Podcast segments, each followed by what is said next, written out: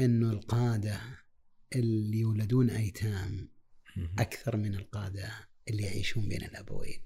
عجيب. فقال أنت يعني إيش تبغانا نقتل الآباء علشان الأبناء يصيروا قادة.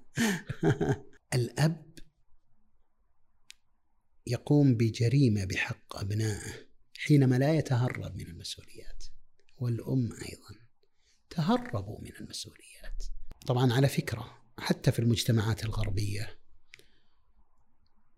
ال Fortune 500 أعلى 500 شركة في أمريكا فما فيها إلا 100 2% قادة نساء. CEOs المدراء التنفيذيين. في أحد الجهات المشهورة عندنا في السعودية. للأسف إنها قطاع شبه خاص. اتفقت مع ماكنزي ضحكوا عليهم. جو لهم ألف قائد سووا لهم مقياس قبل. ثلاث أيام تدريب مقياس بعد وقالوا هذا top 1000 leader أعلى ألف قائد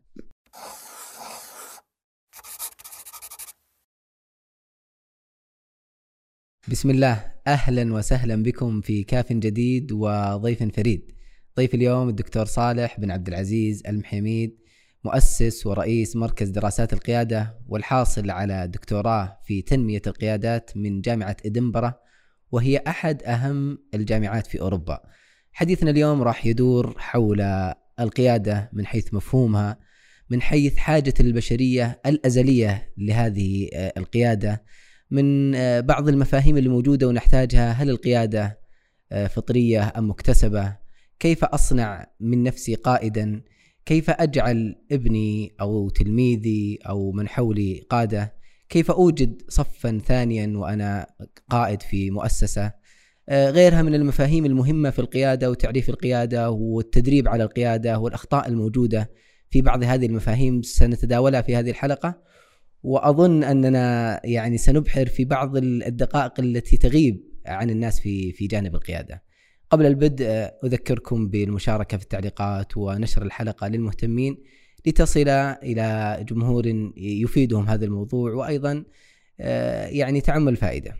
آه، أما الآن فلنبدأ مع ضيفنا الكريم والجميل. هلا أبو عبد العزيز. حياك الله أبو عمر. يسعدني كثيرا أن أكون معكم اليوم. يا مرحبا. الحمد لله على السلامة. الله يعطيكم العافية. سعيدين بهاللقاء الجميل. الله يسلمك آه يعني هو دائما أول تساؤل هو اللي جاء في بالي. البشرية بشكل عام منذ الأزل هي هل هي تحتاج إلى قادة؟ هل أصلا البشر قاموا لأجل أن يوجد قائد ويوجد أتباع له أو أنها ليست بحاجة بشرية إنما مفهوم وجد بعد ذلك وبدأ الناس يتدربون عليه؟ آه، يعني بشكل إجمالي نستطيع نقول آه، القيادة ضرورة للبشرية. ولذلك الشاعر القديم كان يقول لا يصلح الناس فوضى لا سراة لهم ولا سراة إذا جهالهم سادوا يعني هذه الصورة الإجمالية الكلية أن الناس على مر التاريخ بطبيعتهم بتكوينهم البشري محتاجين إلى من يعلق الجرس، من يحمل الراية سواء كانت راية سياسية أو آه، في معركة أو علمية آه، أو ايا كان اتجاه هذه الراية. آه، في حالات نادرة تصبح القيادة مشكلة. يعني لو جينا إلى فريق من الخبراء فريق من الأشخاص عالي الشغف آه، يمكن أن يكون وجود القائد معوق لهم. لذلك يفضل أن يستبدلوا القائد بمنسق بينهم ولا آه. يحتاجون إلى وجود قائد. يعني يعني في بعض الحالات قد يعيش المجتمع بلا قائد. بلا قائد نعم صحيح. ولذلك بعض الدراسات تتكلم عن الوجه الآخر من القيادة الوجه المظلم. ما هو آثار السلبية لوجود قادة أصلا؟ هم يقولون القادة ما يصلح يصير عليهم قائد. صحيح صحيح. طيب وبعدين هذا المفهوم هل هو تطور بعد هذا ولا ما زالت البشرية قائمة على الفكرة الأساسية لوجود قائد وأتباع؟ آه، التطور اللي صار في تعريف القيادة هائل جدا، أصلا نحن نخوض في بحر متلاطم من الأمواج، يعني تخيل أنك الآن لو بس بحثت على جوجل كمثال في مقالات عنوانها عن القيادة أو القادة لوجدت 190 مليون عنوان.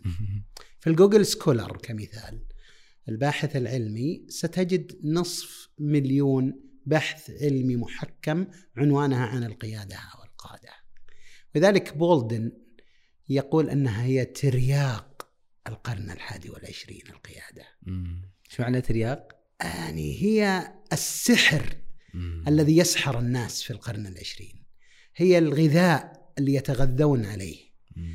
ولذلك لما نيجي للتعريف خلني أطوف بك في ثلاث تعريفات. هو التعريف كثيرة يعني يعني وارن بنس يتكلم عن 350 تعريف للقيادة الله. راف ستوغدل أحد أساطين علماء القيادة يقول عدد تعاريف القيادة مثل عدد الباحثين الذي الذين حاولوا تعريفه. يعني آه، خلني أعطيك ثلاث تعريفات حتى تشوف التطور الهائل في هذا الجانب وأن القيادة عملية ديناميكية متحركة وليست عملية جانبية. في عام 1927 اجتمع مجموعة من العلماء في مؤتمر سموه مؤتمر القيادة. فقالوا خلونا نخرج من المؤتمر بتعريف للقيادة. وفعلا كتبوا تعريف للقيادة عام 1927 يعني قبل أقل من مئة سنة. قالوا القيادة هي قدرة القائد على إلزام التابعين بالإذعان له من أجل السيطرة والاحترام. تخيل يعني هذا التعريف قبل أقل من مئة سنة. أوه. أنه يتكلمون عن أنه هذا قائد عنده إذعان يسيطر يلزم بالاحترام وكأنه هو أقنوم الكون اللي يدور حوله الآخرين. في تعريف ثاني يدور إلى الوقت القريب في عالم التدريب. يقولون هو قدرة القائد على تحريك أو التأثير على الآخرين لتحريكهم نحو الهدف. طبعا هذا عفى عليه الزمن وشرب تداولوه كثير. تداولوه كثير وانتهى هذا التعريف لأن تعقدت القيادة بقدر لم ينفع في هذا التعريف. آه حتى اللحظة هذه لا يوجد تعريف جامع مانع لكن خليني أعطيك تعريف يجمع أكثر من زاوية من زوايا القيادة وهو ليس كامل. القيادة هي عملية التفاعل. لاحظ عملية التفاعل المؤثر بين القائد والفريق لتحقيق مسؤولية مشتركة. من يؤثر على من؟ أكيد القائد يؤثر على الفريق وأيضا لا يمكن أن نعتبر القائد فعال ما لم يتأثر بالفريق اللي أقل منه عمر وخبرة وتجربة.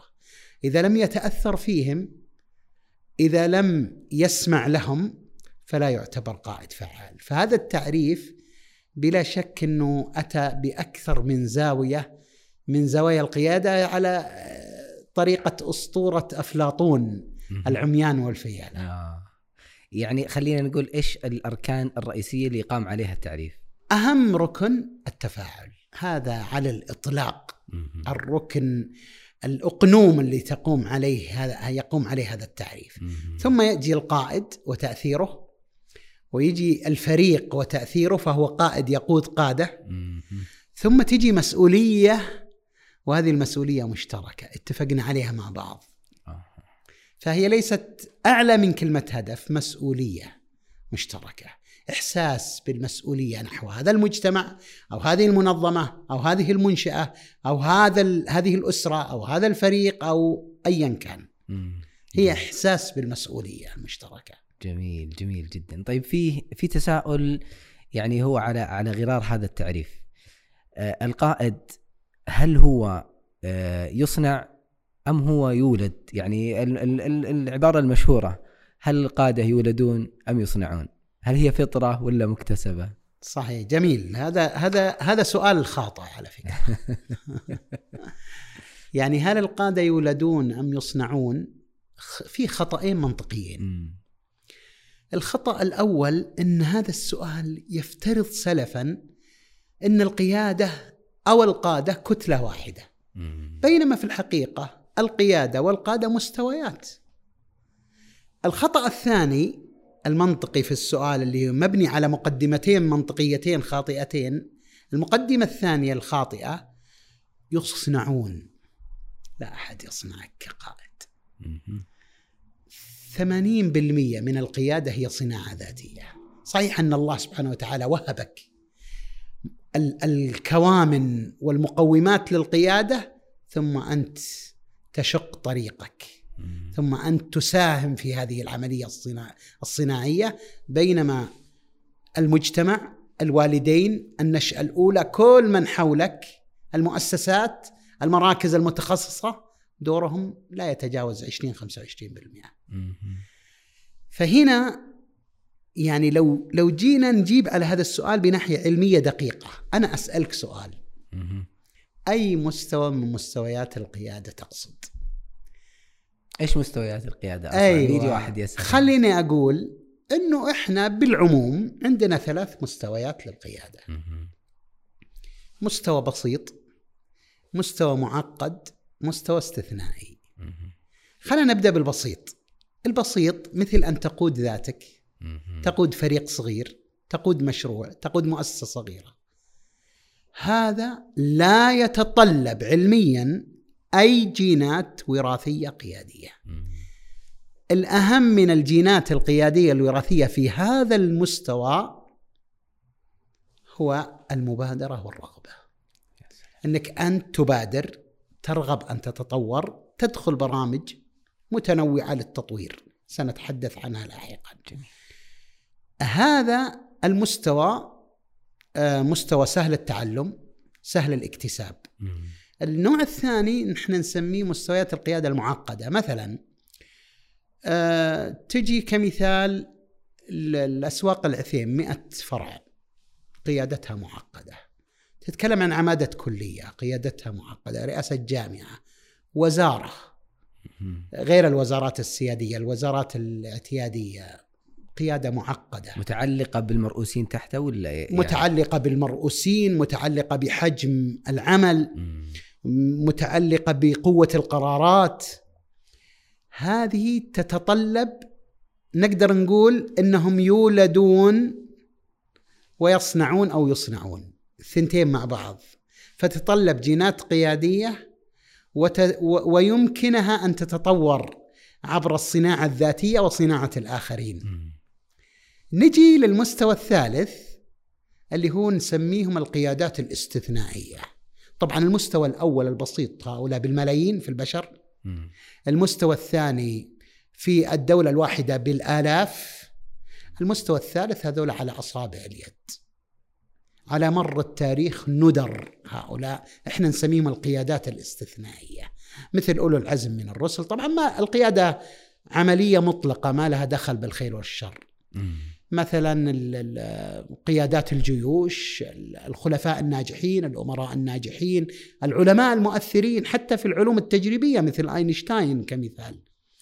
آه، أو حتى مثلا آه، قيادات الجيوش أو أو غيرهم هؤلاء قيادات استثنائية. يعني مثلا في النساء كمثال إحنا نتكلم عن واحدة اسمها فاطمة الفهرية في عام تقريبا 243 هجرية قائدة استثنائية بنت أول جامعة في العالم تخرج منها ابن رشد وابن خلدون. تخيل مثلا تخيل مثلا لما تجي للخلفاء الناجحين والأمراء الناجحين أو العلماء الكبار المؤثرين اللي أحدثوا تحول في العلم مثل ما ذكرنا عن أينشتاين أو من المعاصرين ابن باز مثلا.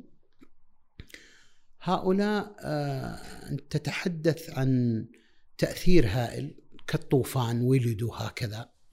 وهم قادة نيلسون مانديلا هتلر حتى حتى القيادات السيئة يعني. آه مثل هتلر وغيره يعني هؤلاء الإسكندر المقدوني. غيرهم كثير حقيقة على مر التاريخ هؤلاء آه، قيادات استثنائية لكن في العصر الواحد هم على أصابع اليد أحيانا. في البلد الواحد هم على أصابع اليد. ليش سميناه استثنائي؟ استثنائي لأنهم exceptional نادرين تماما هؤلاء. هذا معنى استثنائي آه. نادرين. نادرين في أعدادهم نادرين في وجودهم في تكوينهم.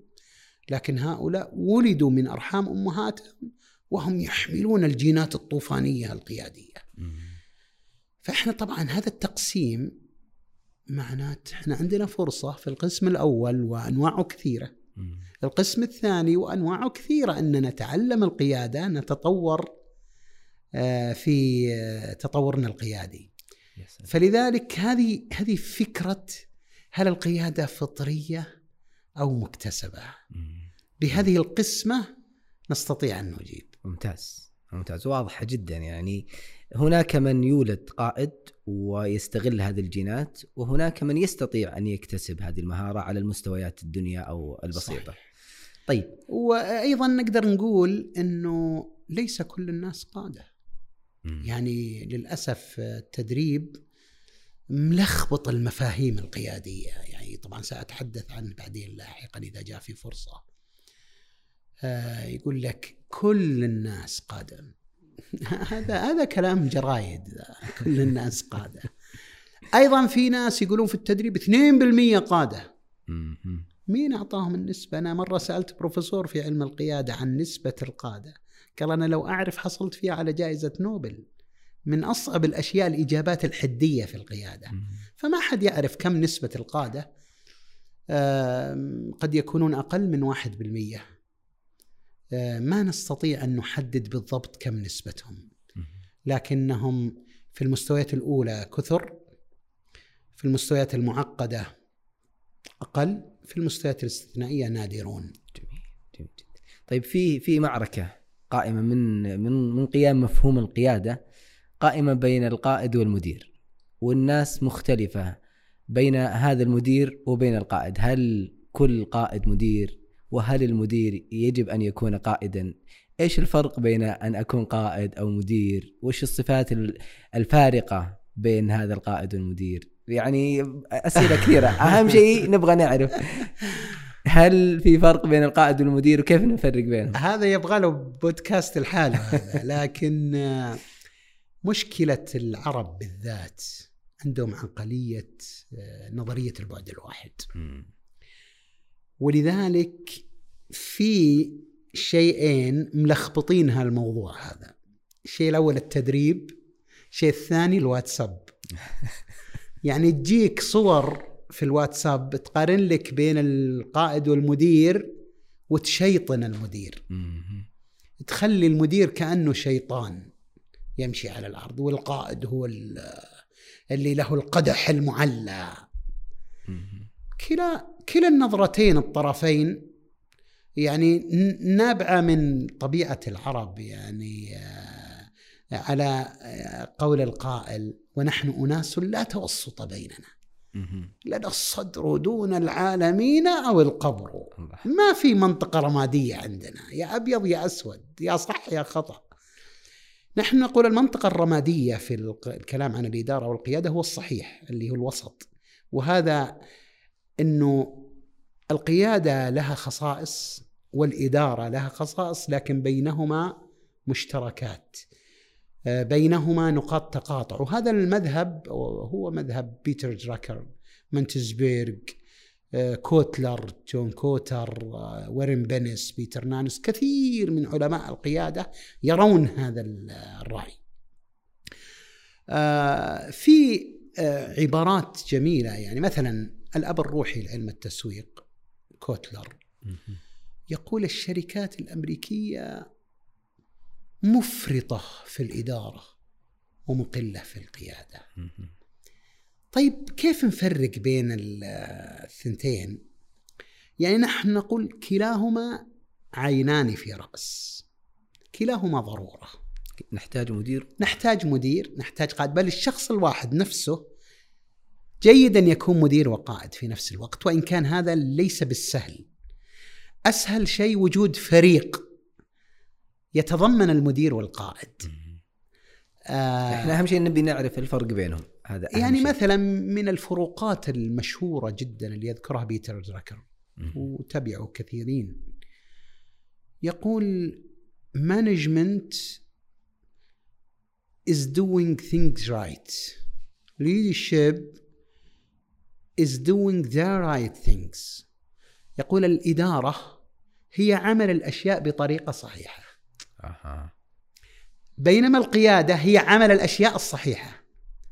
فالإدارة مركزة على البروسيسز على الطرق على العملية. على ال- الخطوات. الإدارة يهمها الوصول لمكة إلى النهاية إلى الهدف إلى الاستراتيجية. آه، أحد العلماء اللي هو آه، كوتر البروفيسور جون كوتر تكلم عن هذه القضية وقال ببساطة خلني أعطيك مثال. جميل. قال القيادة ثلاث أمور والإدارة ثلاث أمور. خلينا نبدأ بالإدارة. ممتاز. قال أنا أول شيء الإدارة ثلاث أمور أم العمليات اليومية عندي في المؤسسة في الأسرة في الفريق في الشركة العمليات اليومية مهم. إني أديرها. اثنين أحتاج موازنة عشان تمشي العمليات اليومية هذه. وأيضا أحتاج أعمل خطة وأحل المشكلات. هذه هي الإدارة. مم. أنا أمشي الأعمال اليومية أديرها وأعمل لها موازنة لانها بتكلفني. وعندي خطة وحل مشكلات الطارئة. طيب يا كوتر إيش القيادة؟ قال القيادة ثلاث أشياء. مم. أول خطوة في القيادة وأبرز خطوة وأسهل خطوة مع جذريتها البوصلة. أنا وياك يا أبو عمر رايحين لمكة خلاص حددنا البوصلة. بعدين بناخذ الشباب معنا.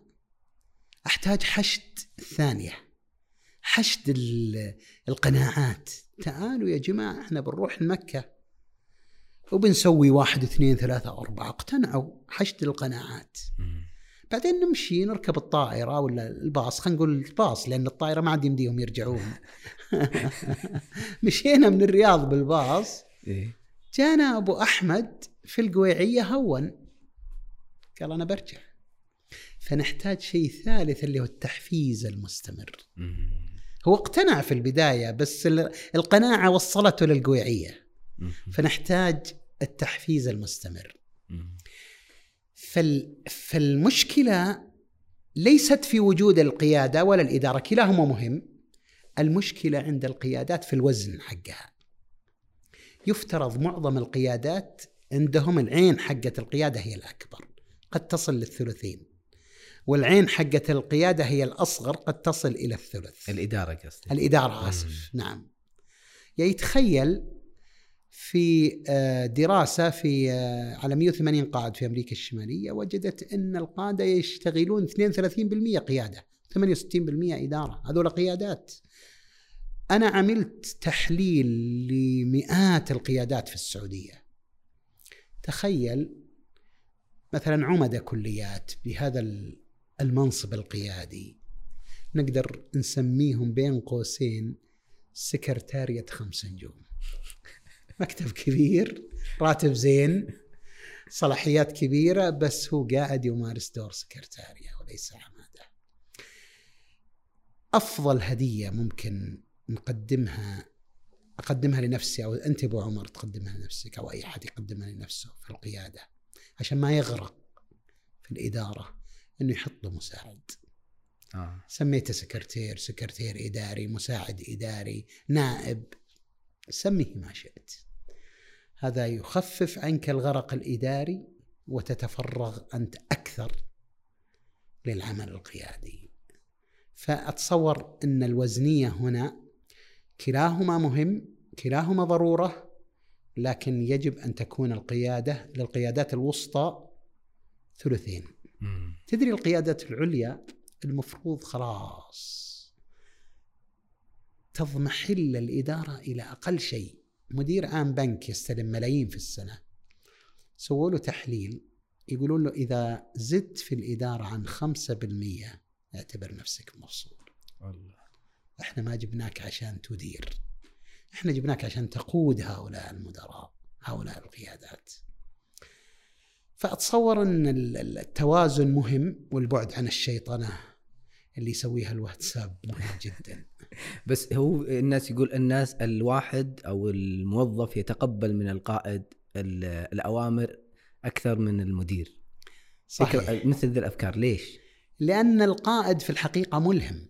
آه يعني خلنا بقول لك قصة على هذه إنه يتقبل أكثر من المدير.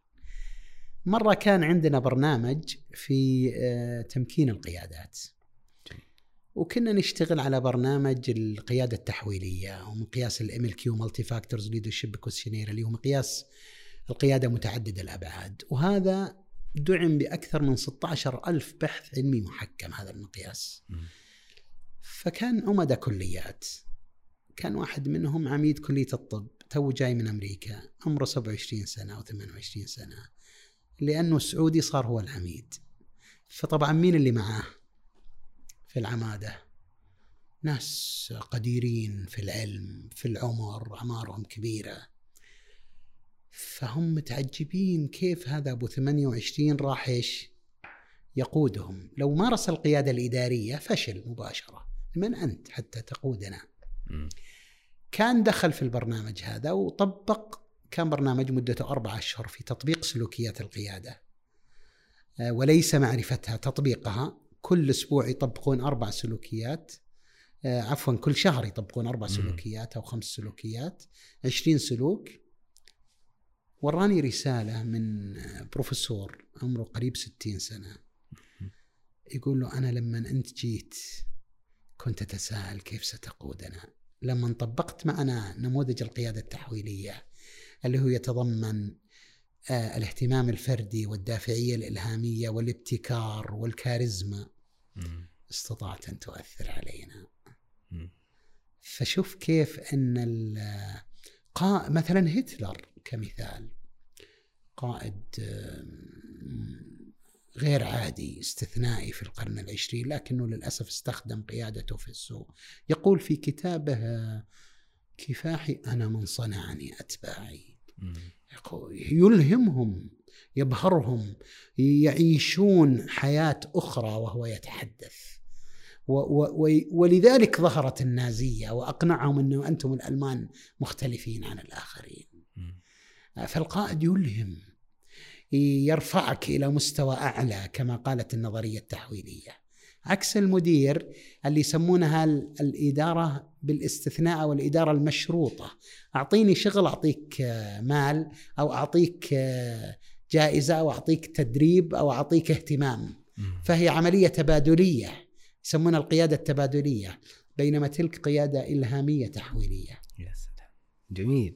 طيب آه، يأتيني تساؤل وأظن أي واحد حتى اللي بيسمع الآن يقول طيب أنا كيف أكون من نفسي قائدا؟ كيف أبني الجانب القيادي في في شخصيتي في التكوين الذاتي لي؟ آه مشكلة معظم البرامج في أنحاء العالم تركز على السكيلز المهارات على فكرة القيادة في المستويات البسيطة مهمة المهارات لها. أما في المستويات المعقدة والاستثنائية المهارات غير مهمة. المهم السلوك القناعات نقاط القوة. لذلك عندي خماسية. مهمة لأي شخص يبغى يطور نفسه كقائد ومهمة لأي شخص يبغى يطور الآخرين كقادة. أول شيء تفعيل وزيادة الشغف القيادي الجذوة وراء القيادة الشعلة وراء القيادة. ليش أنا قائد؟ آه، أفضل طريقة لإذكاء الشغف القيادي هو مقابلة القيادات الاحتكاك بالقيادات الاطلاع على التجارب الناجحة القراءة.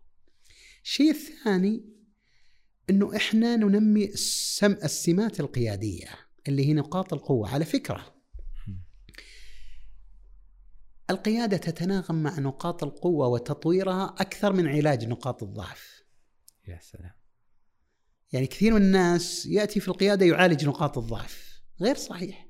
صحيح أن علاج نقاط الضعف يعطى 10 20% لكن الجناح اللي تطير فيه هو نقاط القوة. ولذلك يعني كمثال على ذلك في دراسة أجريت على 8000 قائد وقائدة. أول ما بدأ البرنامج لعدة أشهر حاولوا يكتشفون وش نقطة القوة في كل قائد اللي هي إحنا قلنا السمات أو نقاط القوة. ثم جو لأبو عمر اكتشفوا نقطة قوة عنده خلاص البرنامج مع أبو عمر لوحده هو تنمية نقطة القوة آه. وهكذا سعاد وهكذا الثالث والرابع من القادة زادت بناء على بحث علمي محكم طولي زادت القيادة بمقدار 33% مم. فهذه الثانية أن إحنا ننمي نقاط القوة والسمات الثالث السلوك أن القيادة تتربع على عرش التطبيقات. وليست نظرية لذلك لما نقعد أنا وياك يا أبو عمر على الكرسي ترى ما نتعلم القيادة إحنا قاعدين نلعب. لأن الكلام اللي نقوله حتى لو هو جميل معظمه يتب يتلاشى يتبخر أول ما أطلع من الباب 90% منه لكن لما ننتقل إلى السلوك اختلف الأمر. الرابع التوريث. خليك حاتم الطائي في القيادة. يعني إذا حاتم الطائي كريم في المال أنت خليك كريم في القيادة. أي شيء تتعلمه على طول روح قوله للآخرين. يعني شوف مثلا دائما أنا أقول إنه حاتم آه يعني آه زوجته ماوية كانت تقول له يا حاتم ترى كبلشتنا يعني بالعامية يعني خلاص ذبحتنا خلص كل اللي عندنا وش يقول لها؟ يقول أماوية إن المال غاد ورائح ويبقى بعده الثناء والذكر ولذلك أنا لو سألتك يا أبو عمر الحين من هو جار حاتم؟ تعرفه؟ لا قد يكون أغنى من حاتم صح؟ صح.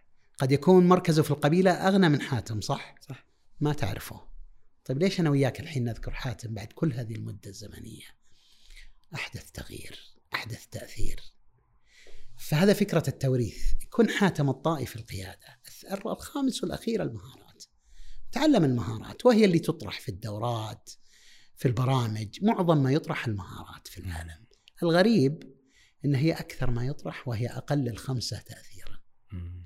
فلو أي برنامج للقياده تكون من هذه الخماسية سوف يكون برنامج مؤثر يا سلام.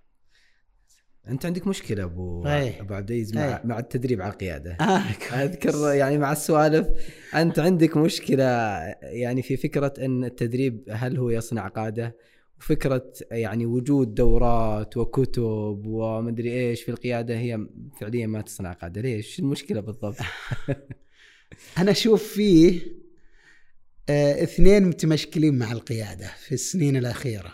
يمكن في ال- العقدين الأخيرين التدريب والعقده الاخيره الواتساب. ملخبطين مفاهيم القيادة. الدورات التدريبية لا تصنع قادة. كل هالفلوس. بالضبط هذه إشكالية كبيرة. أنا أذكر على قولك كل هالفلوس. في عام 2000 حضرت ساعتين في غرفة الرياض.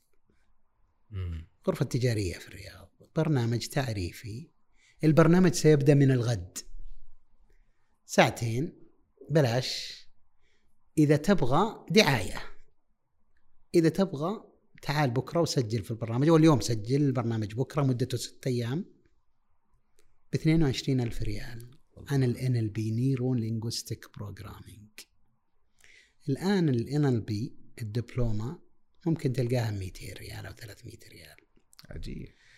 كان الناس يقولون في ذاك الوقت يا جماعة التدريب مافيا. أوف. طبعا. أنا اليوم أقول التدريب بدأ يسقط بدأ يتلاشى بس طلعت مافيا ثانية.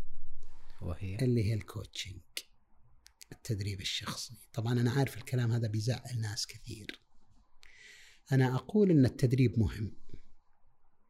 ال coaching مهم. وين المشكلة إذا عندي مشكلتين.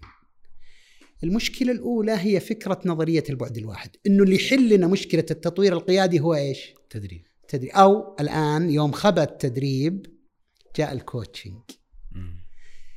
المشكلة الثانية الجانب المالي الهائل اللي وراء التدريب أو ال coaching والمافيا. بينما هو مفيد في حد معين بس إحنا نفخنا فيه بشكل كبير. يعني مثلا بضرب لك منظمة موجودة أو جمعية. ال ASTD كانت تسمى ال ASTD أو الآن ال ATD Association of Talent Development جمعية تنمية المواهب في أمريكا. كل سنة تسوي مؤتمر ضخم جدا. جزء من المافيا وليعذرني الآخرون في هذا الكلام. آه ستذكرون ما أقول لكم بالنسبة لل coaching الآن التدريب عرفتوا كثير من إشكالياته. ستعرفون أيضا ال coaching لكن للأسف بعد ما تكون هذه المافيا أخذت أموالنا وأخذت أوقاتنا وأخذت جهودنا. نعم عشان أكون متوازن التدريب مفيد. الكوتشنج مفيد. لا تنفخوه أكثر من اللازم لا تدفعوا فيه فلوس أكثر من اللازم. ف آه، ما الحل طيب؟ الحل التحول إلى النموذج الشامل في التطوير القيادي. إيش النموذج الشامل؟ النموذج الشامل فيه 12 13 أداة. مم. خذ معك معايشة القيادات،. مقابلة القيادات، أنا أقول المعايشة عظيمة، أما المقابلة وهي أقل من المعايشة، أنا أرى أن معايشة قائد ملهم، عفوا مقابلة قائد ملهم ساعتين أحسن من حضور عشر دورات في. التأثير القيادي. خذ معك الاطلاع على التجارب الناجحة والفاشلة. التطبيقات العملية، المهام الأدائية، الإثراءات المعرفية، الإرشاد ال mentoring، التدريب، ال coaching، شفت؟ آه okay بس ضمن ال- المنظومة تعلم الأقران، التأمل الذاتي، المشروعات،. كل هذه أدوات في التطوير القيادي أن يتحول التطوير القيادي يعني تخيل لو كان برنامج القيادة وهذا موجود لكنه نادر إنه أنت تحضر برنامج قيادي لشهر كامل تتدرب على ممارسة أربع سلوكيات فقط مع فريق العمل مع أسرتك مع أصدقائك مع المستفيدين مع اللي حولك معنات أنت مثل النور في القيادة الذي يضيء سلوك لكل أحد يحتك فيه. فالحقيقة ال ال هذه إشكالية الدورات سوت إرباك ولخبطة في مفاهيم القيادة، زي المفهوم اللي قلناه قبل شوي إنه 2% قادة، 2% ما ينفعون قادة. كل الناس قادة آه ال- عشان آه، تح تكون قائد ترى ممكن تشرب كأس ماء على الصباح وتت وترتشف كأس قهوة على الصباح. تعال روح معنا رحلة الماليزيا صناعة القادة. أربكت الوضع صراحة. أحدثت ربكة في في عالم القيادة. ولذلك التدريب أحد القوانين اللي نقولها إذا زاد التدريب عن 20% في أي برنامج فهو معرض للفشل أي تد... برنامج قيادي نسبة التدريب فيه ترتفع عن 20% معرض للفشل. اظنه في يعني جميع العلوم إذا الشيء النظري زاد على الشيء العملي أو الممارسة أصبح ما له فائده. صحيح. مم. جميل.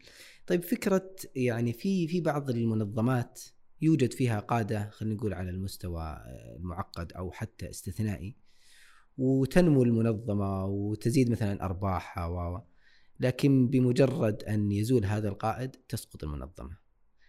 أين المشكلة؟ هل المشكلة في أنه ما صنع له قادة يكونون بعده؟ أو هو خايف على كرسيه انه يأتي قائد أفضل منه؟ خلنا نقول إذا القادة آه نظيفين من الداخل مستقيمين.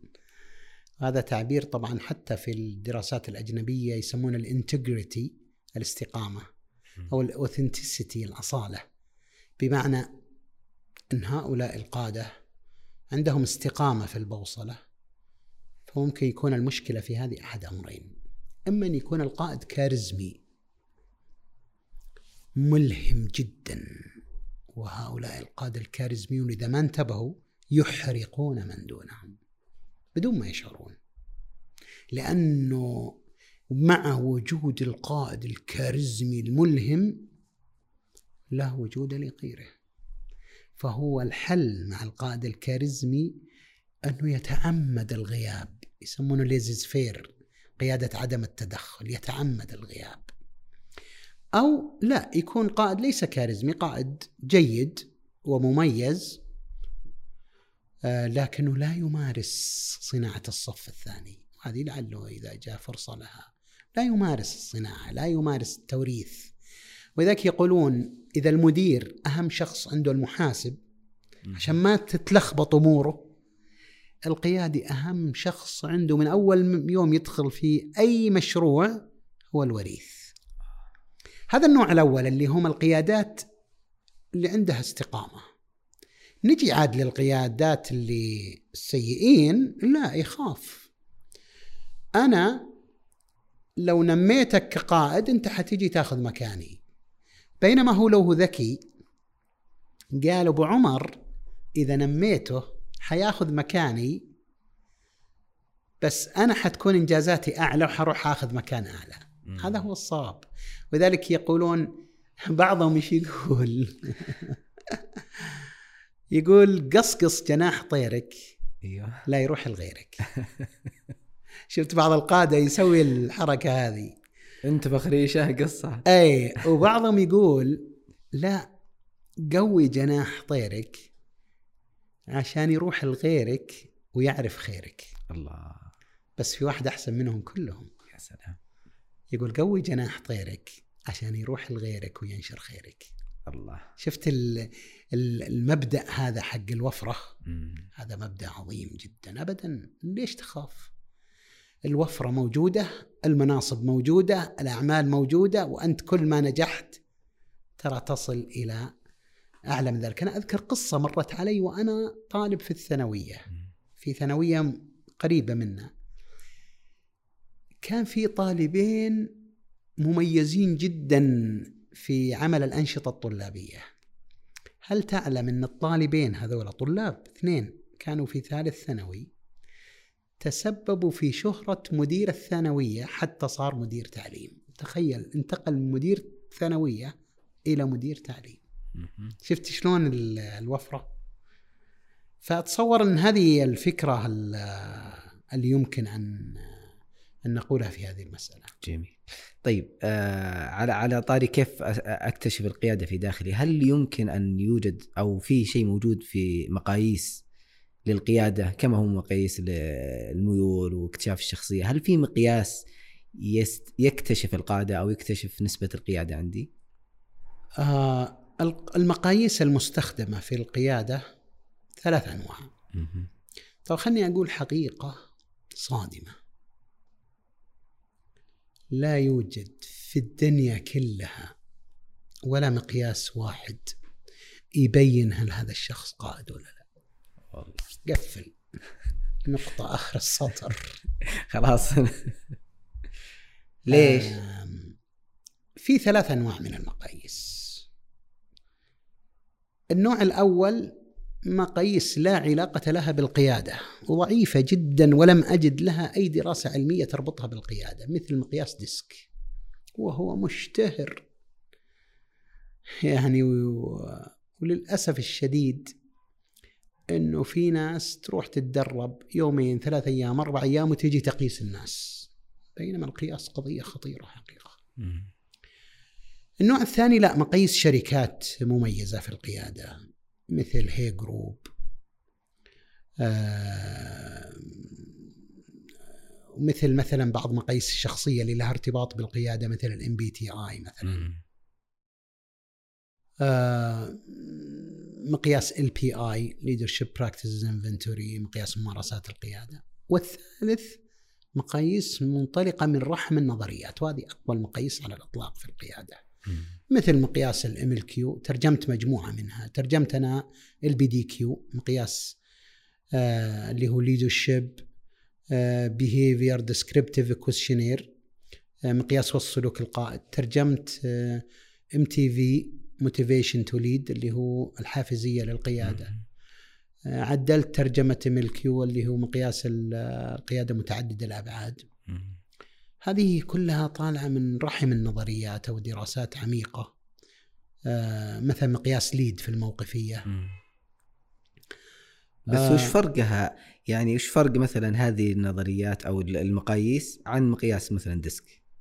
آه DISC طريقته ولادته ولاده آه لا علاقة لها بالقيادة. دخل في الشخصية طلع من الشخصية. قد يكون جيد في الشخصية. أنا لا أستطيع أتكلم في الشخصية. لكن ربطه في القيادة لا يوجد دراسات. أعطونا دراسات محكمة علمية تربط مقياس DISC بالقيادة. بينما اللي في الوسط لا فيها دراسات. اللي في النظريات عاد دراسات بعضها يصل ل 20 سنة. يعني تخيل مقياس MLQ درس على مدى 20 سنة. ال BDQ درس 12 نسخة على مدى 25 سنة. أول آه، مقياس كان 180 سلوك وآخر مقياس اللي أنا ترجمته كان رقم 12 آه، طيب إيش الحل؟ يمكن أنت تتساءل طيب ما في ولا مقياس يقيس هل أنت قائد ولا لا؟ ما هو الحل؟ نترك الناس كذا يعني؟ الحل نعبر عنه بمنظومة القياس. نتحول من القياس الواحد إلى منظومة القياس. كيف؟ يعني ممكن نستخدم مقياس مقياسين. ممكن نستخدم تاريخ الإنجازات السابقة. من يوم أنت في الابتدائي وش كانت إنجازاتك في المتوسط في الثانوي في الجامعة في السنوات الأولى من التوظيف؟ إيش كانت إنجازاتك؟ ما هي نجاحاتك؟ هذا مهمة في القياس. ممكن مثلا نسوي لك محكات حالية ونشوف كيف تتصرف حيالها. فإحنا كذا سوينا لل high potential leaders اللي هم القيادات الواعدة منظومة قياس. يعني خليني أقول لك مثلا واحد من أبناء عمي في شركة والله ما ودي أقول اسمها شركة مشهورة جدا جدا في المنطقة الشرقية كبيرة. قال جتنا شركة أجنبية طبعا يأخذون فلوس كثيرة في القياس للأسف. وسوت لنا مقياس. قلت كويس وريني إياه. ولا هم معطينه 45 صفحة. قلت كم قعدوا معك؟ يعني قريب ساعة أو أقل من ساعة. ما شاء الله هذول كهان جدد. كهنة جدد. يعني يقعد معك ساعة ويطلع لك 45 صفحة. طيب خلينا نقارن مقياسك بمقياس أبو عمر. ترى في قالب يمكن يفرق 5% يحطون واحد مكان خمسة. اي ممكن يفرق 5% أبو عمر عني. بس في قالب مسيطر على ال 45 صفحة. يعني بشكل كبير. و... وهذه جزء من إشكالية ال business إنه ال business لما دخل هذه القضايا أفسدها. يعني فأنا أتصور إن إنه يجب أن يكون واعيين. الآن بيركمان كمثال بحثت عنه أفضل من ديسك بيركمان. قليل البحوث اللي في القيادة عن بيركمان. موجود بحوث محكمة طبعا عن بيركمان لكن بالغوا فيه. أيضا يجيك يقول لك يقيسك بنسبة 95% 99% ما في كذا. قناعتي الشخصية بعد ما ترجمت مجموعة من المقاييس وطبقتها على الآلاف أن المقياس الذاتي يصل ل 40 50% لو سوينا 360 ديجريز اللي هو أنا أقيس نفسي زميلي يقيسني رئيسي مرؤوسي إنه وصلت النسبة إلى 70% تقريبا. ما في شيء اسمه 50% الإنسان معقد. بس وش الأسئلة اللي ممكن تطرح؟ يعني في في مثلا 360 درجة ولا؟ أيوه هنا 360 درجة هو هو, هو وعاء. نجي نشوف الأسئلة اللي داخله. مثلا ممكن نحط داخل الوعاء هذا مقياس MLQ اللي مقياس القيادة التحويلية. خلاص نقيسك من كل الزوايا هذه 360 درجة. فهو ليس مقياس هو وعاء. نحط داخله مقياس آخر. ال MBTI حق الشخصية ممكن نقيسك من كل هذه الجوانب الأربعة. أنت تقيس نفسك رئيسك يقيسك مرؤوسك زميلك. ففكرة 360 ديجريز جاية من الدائرة إنه أنا أقيسك من كل من كل النواحي. هذا ممكن يصل ل 70 75% طيب على على غرار هذا يأتي تساؤل دائما مثلا من ولي الأمر من المعلم من المربي كيف أربي أو أبني في ولدي القيادة؟ كيف أنمي القيادة في داخله؟ أول شيء العمر الذهبي للقيادة للأبناء والبنات بداية سن المراهقة أوه. يعني هذه مرحلة في القيادة إحنا ندق لها سلام ليش؟ يسمونها في علم النفس ال transition stage مرحلة التحول آه تحول في كل شيء في الجانب الجسمي العقلي الإدراكي الاهتمام إلى آخره يتحول من من يدور حول ذاته الطفل مم. إلى يهتم بالآخرين يزيد إدراكه يزيد فهمه يزيد اهتمامه يزيد مسؤوليته مم. ولذلك هي غير علم النفس مرحلة التكليف الشرعي آه. لماذا يكلف شرعا لما يبلغ أو هي تبلغ؟ الله عز وجل هو أعلم بمن خلق. ألا يعلم من خلق وهو اللطيف الخبير؟ أعلم أن هذا البالغ شاب أو فتاة وصل لمرحلة المسؤولية. ذلك هي الأفضل في تنمية القيادات على الإطلاق في المرحلة العمرية. أفضل من الطفولة وأفضل من مرحلة الوظيفة وما بعدها. من أولى متوسط تقريبا إلى نهاية الجامعة. طيب أنا كأب أو أم أو معلم أو معلمة مم. إيش أسوي لل- للمرحلة هذه؟ خلني أعطيك قاعدة واحدة في تنمية القيادات في هذه المرحلة لأن في وقت عندهم وقت طويل صح ولا لا؟ صحيح. عندهم فراغ. آه، ما بعد دخلوا في معمعة إيش؟ إيش المعمعة اللي تجي بعد الجامعة؟ الوظيفة الوظيفة والزواج. والزواج وال يعني خلاص يصير ينشغل هذه المرحلة قد ما تقدر تكسب قدرات ومهارات فافعل. من الكمبيوتر إلى الإلقاء إلى الفوتوشوب إلى ال ال ال إدارة الوقت إلى الكاراتيه. كل هذه الأنواع سواء كانت قدرات وجدارات روحية أو عقلية أو اجتماعية أو مادية جسدية فافعل. هذه فرصة ذهبية أول ما يكبر آه خلاص يبدأ يغرف من آه من إيش؟ من هذه المرحلة. أنا أذكر سويت في مرحلة الدكتوراه في جامعة ادنبرا مقابلات كثيرة جدا مع القيادات. واحدة من المقابلات كان مع مديرة جامعة في شمال بريطانيا. عمرها قريب السبعين مميزة جدا صراحة. ماذا تقول لي؟ تقول لي أنا كنت وأنا عمري ما بين 12 ل 18 طريحة الفراش في المستشفى. لازم أكون في المستشفى. لو خرجت هلكت. بس وأنا في المستشفى تحت العناية والرعاية المركزة أعيش حياتي العقلية الإدراكية إيش؟ بشكل كامل. جيد ممتاز. فتقول هذه الست سنوات من 12 ل 18 قرأت موسوعات from cover to cover. من الجلادة للجلادة يمكن أكثر من 200 مجلد. فقلت لو أنت الآن في السبعين تتذكرين نعم قاعدة أغرف من هذه المرحلة. فأفضل هدية تعطيها لابنك أو بنتك أنك تغرقهم في المهارات في التجارب التجارة خلهم يبدون تجارة مم. التجارة في هذه المرحلة البسيطة من الأشياء اللي تصقل القيادة المسؤوليات في البيت بشكل كبير يعني ممكن تمسك البنت الميزانية كاملة هي وزيرة الميزانية مم. في البيت. خلاص أنا أصرف في الشهر 4000 ريال أسلمها ال 4000 أرب- أول الشهر.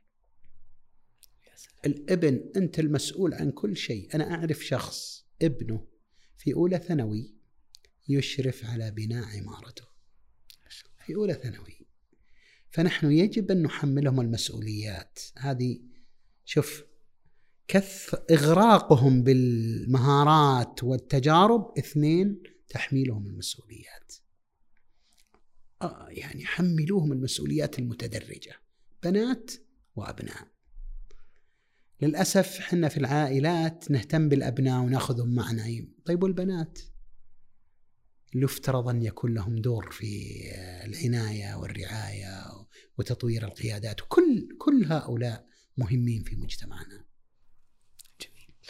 أنا جاني تو تساؤل يعني أحيانا يفهم من إعطاء المسؤوليات للآخرين في القيادة أنها تهرب من المسؤولية.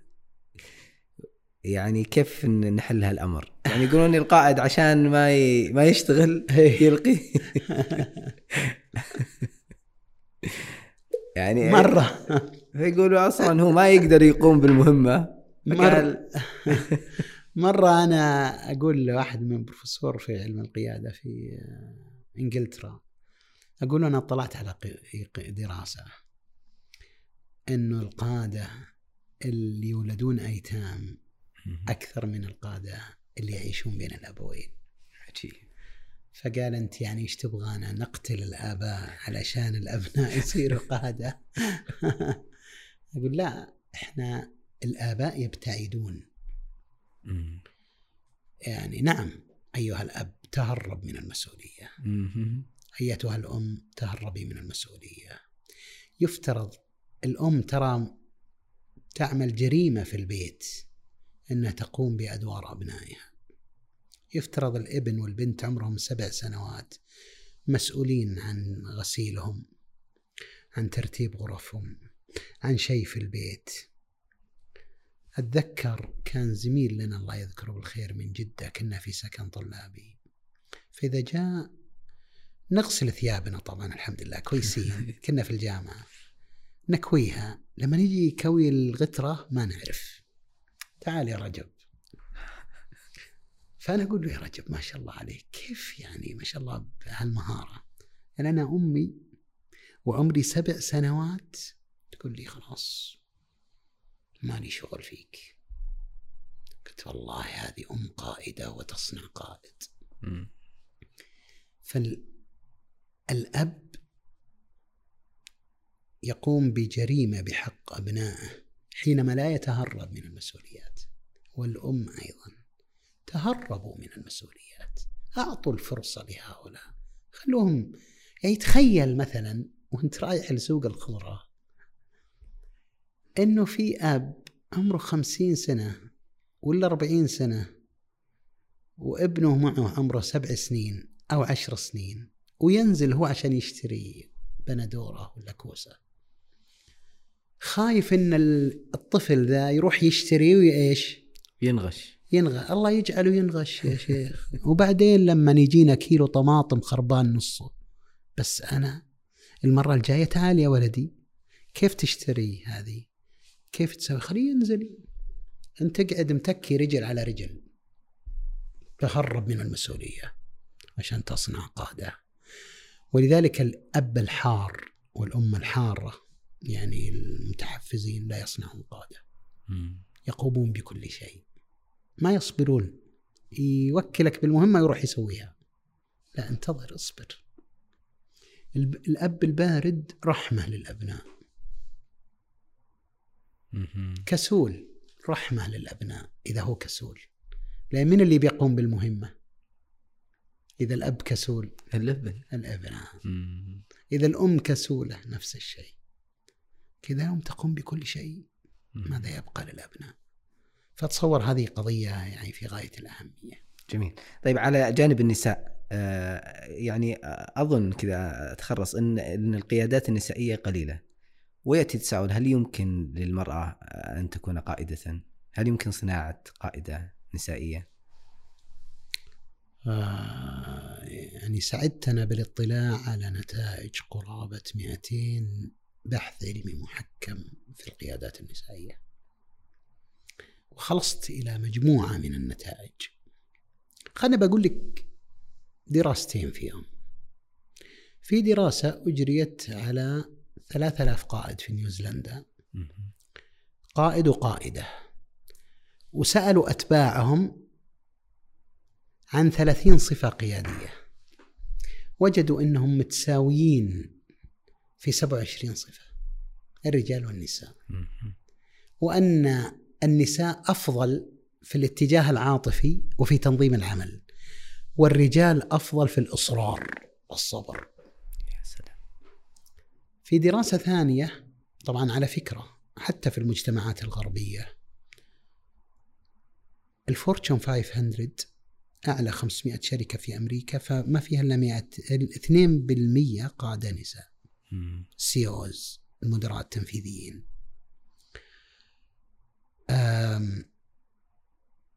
في دراسة درست اللي زي 2% هذولا ليش؟ كيف طلعوا قادة النساء وصلوا للقمة يسمونهم. وجدت أربع مراحل في حياتهم أول مرحلة أن النساء هؤلاء تجاوزوا ما يسمى بالسذاجة القيادية مم. إنها ما هي قائدة لا خلاص أنا قائدة عندها ثقة اثنين صاروا يقومون بمسؤوليات عكس الصورة النمطية عنهم. يعني النساء حتى بينهم وبين بعض يرون إن المرأة غير قائدة فهي لازم تقوم بمجموعة من ال- الإجراءات لتثبت عكس النمط سواء لزميلاتها أو لل- للرجال مم. ثلاثة وهي في الطريق هذا أنها تثبت نفسها احتاجت إلى أم، advanced capabilities أو skills قدرات متقدمة أها. قدرات متقدمة في الفرق غير المنسجمة في النظر الاستراتيجي آه، في آه، قياس الأداء قدرات متقدمة قامت تعلمتها. الرابع تسنمت المسؤوليات واقتحمت المسؤوليات ولذلك نحن نقول نعم خلاصة الدراسات النساء ممكن يكونوا قادة في الصفوف الأمامية. في الصفوف الوسطى بشكل مميز الغرب عنده مشكلة في القيادات العليا اللي هي إيش؟ قيادة الدول. يعدون على الأصابع. لا تقول لي فلانة وفلانة نعم بس يعدون على الأصابع. الوزارات السيادية مثل الدفاع والمالية اللي تحتاج قرارات قرارات سيادية مربكة. وأزمات هنا تجي المرأة إذا قدمت القيادة تحولت إلى كائن آخر إذا حافظت على أنوثتها بقيت أنثى نحن نقول للمرأة أنوثتك أهم من القيادة مم. بس ترى أنت ممكن تكوني قائدة في المستويات ال- القيادات الأمامية والوسطى. آه، هل نحن هذا السؤال يعني هل نحن بحاجة إلى هل نحن بحاجة إلى أن نصنع قادة سواء على مستوى الرجال أو النساء؟ هل في حاجة أصلا في المجتمع إلى أن نصنع قادة؟ آه، بلا شك أن صناعة القادة من الحاجات الضرورية. من الغرائب جروس أوفوليو وهو من مؤسسي النظرية التحويلية يقول أن هذه من أقل الأبحاث في علم القيادة كيف نصنع القادة. بل أحد الباحثين وهو البروفيسور ديفيد داي أطلق عليها الصندوق الأسود إنها مجهولة في الأبحاث القيادية كيف نصنع القادة. نعم نحن بحاجة إلى صناعة القادة أن نتحول من صناعة القادة التلقائية مهم. اللي هم جينات ويطلعون قادة إلى صناعة القيادات المنهجية وهذا يزيد في عدد القادة. وش المنهجية؟ إنه إحنا نضع لهؤلاء القادة المحتملين برامج منهجية طويلة المدى. مدتها سنوات سنة إلى سنوات هذه تزيد عدد القيادات عندنا. آه ونحن ندعو المجتمع مثلا في السعودية إلى أن يستهدف مليون فتاة وشاب في البداية. ويعطيهم الأرضية البسيطة للقيادة ثم من يثبت نفسه ينتقل إلى مرحلة أخرى ثم يستهدف بشكل عميق عشرة ألاف من هؤلاء المليون. بشكل منهجي طويل المدى وأقصد بطويل المدى ليست برامج مستقلة مفصولة. أفضل برامج القيادة هي ما كان ضمن ضمن الميدان ضمن العمل ضمن ال- ال- ال- التجارب. تدريب على رأس العمل. تدريب على رأس العمل أو تطوير أحسن من. كلمة تد... أنا أتكهرب من كلمة تدريب. تطوير على رأس العمل. آه، مثلا في دراسات طولية أنا اطلعت عليها مثلا في مجلة Leadership Quarterly وهي أفضل مجلة آه، في أبحاث القيادة حقيقة لأنها متخصصة في أبحاث القيادة. دراسة استمرت حوالي 27 سنة. مهم. آه، تقيس هؤلاء من عمر سنتين إلى عمر 29 وقاستهم في عدة فترات وبينت كيف يتطورون كقادة. وأنه المحكات والأحداث أو ما يسميها وارن بنس البوتقات القيادة. مهم. اللي يسمونها محكات القيادة محن القيادة. آه، أو يسميها آه، استدامة ال- اليرقة. إنه اليرقه ب- بدل ما تموت لا تحول إلى إيش؟ إلى شرنقه ثم إلى حشرة كاملة. مم. فإذا وجد في يسميها بوتقات القيادة ورن بنس إذا وجد هذا في كتاب له لطيف صراحة اسمه Geeks and Geezers الشيبان والشباب قابل ناس ما بين عمر 22 لعمر 90 وقارن بينهم. وجد إنه من أبرز ما يطور القادة فكرة البوتقات هذه المحكات اللي في الحياة بس المحن التحولات بس في قادة ينصهرون ويموتون وفي يرقات لا تستمر وتتحول حتى تصبح آه، يعني كائن كامل. فنفس الفكرة بالنسبة للقادة يتحولون بهذا الشكل. فيه في في على على مستوى المنظمات. هناك قادة في القطاع الربحي وقادة في القطاع غير الربحي. وفي فرق. إحنا نبغى نعرف ليش يوجد فرق وإيش اللي ينقص هذين القطاعين على مستوى القيادات. القطاع الربحي يختلف. طبعا خلينا نقول الربحي الحكومي الخاص في مشتركات الجيش. في مشتركات آه، تصل قرابة 70% ليس هناك نسبة دقيقة طبعا. لكن الثلاثين في المية هذه في خصوصية لكل آه، قطاع. لو قلنا القطاع الغير الربحي أذكر آه، أحد الباحثين في آه، وهو بروفيسور إدارة المنظمات غير الربحية ديفيد سواريز كان يتكلم عن أربع أنواع من أنواع القيادات في القطاع غير الربحي. أو الخيري. جميل. الأول يسميهم nonprofit lifer يعني هذول غير ربحيين مدى الحياة. عندهم شغف هائل في القطاع إيش؟ غير ربحي. غير الربحي. وش مشكلتهم؟ ما عندهم الكفاءة الإدارية. عندهم شغف عالي جدا بس ما يعرفون يشتغلون. طبعا هؤلاء كيف تحولهم؟ إلى رواد اجتماعيين زي ما أقول إنك تعلمهم. تطورهم. أوه إذا قبلوا التطوير هذول نور على نور. النوع الثاني يسميهم الخبراء. درسوا المنظمات غير الربحية وعندهم علم كبير ما عندهم أي رغبة للدخول في هالمجال. ناس تنظيريين يصلحون يعلمون في الجامعات ولا في الدورات. النوع الثالث يسميهم ال- المدراء الاحترافيين. يعرف في الإدارة غير الربحية بشكل مميز بس ما عنده دافع. النوع الرابع سماهم ال social entrepreneurs رواد العمل الاجتماعي. هذول يملكون الكفاءة والمعرفة في الإدارة وعندهم الشغف. هذا سماهم رواد العمل الاجتماعي. هذول هم الأفضل بلا شك.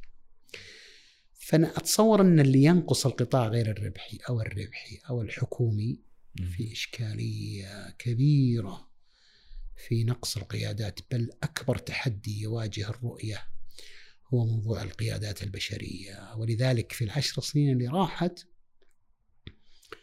آه، زاد الاهتمام في القيادة. بشكل كبير في الوزارات والهيئات بس في مشكلة في في تشوه مخيف في التطوير القيادي في هذه الوزارات والهيئات والشركات. طبعا من باب أولى من شركات التدريب. من أي اتجاه أو من أي ناحية؟ المشكلة وين؟ يعني هذه البرامج القيادية لا تسلم من الوقوع في أربع مصائد أو أربع فخاخ. خلنا نحاول نرتبها شوي. يعني أول فخ آه إحنا ممكن نطلق عليه هلامية القيادة. إحنا نطور الناس في شيء ليس قيادة. هذا معنى الهلامية. هذا فخ مصيدة. معظم برامج التدريب في التدريب في الوطن العربي داخل في هذا الفخ. السبب تحول مفاهيم القيادة إلى تطوير الذات. تطوير الذات سوى لنا لخبطه على فكرة. يعني أنا سويت analysis لهيئة مشهورة هنا في المملكة ال high potential leaders عندهم برنامج ثلاث سنوات. تخيل يوم حللناه ليس قيادة. عبارة عن إدارة كمبيوتر تطوير ذات ليس قيادة. صحيح أن هذه الأشياء الثلاثة اللي قبل شوي تدور في فلك القيادة ليست ليست في لب القيادة. شوف لاحظ في جهات تقع في هالمصيدة طيب وش الحل؟ الحل أن إحنا نوجد قاموس مدروس لجدارات أو معايير القيادة الحقيقية.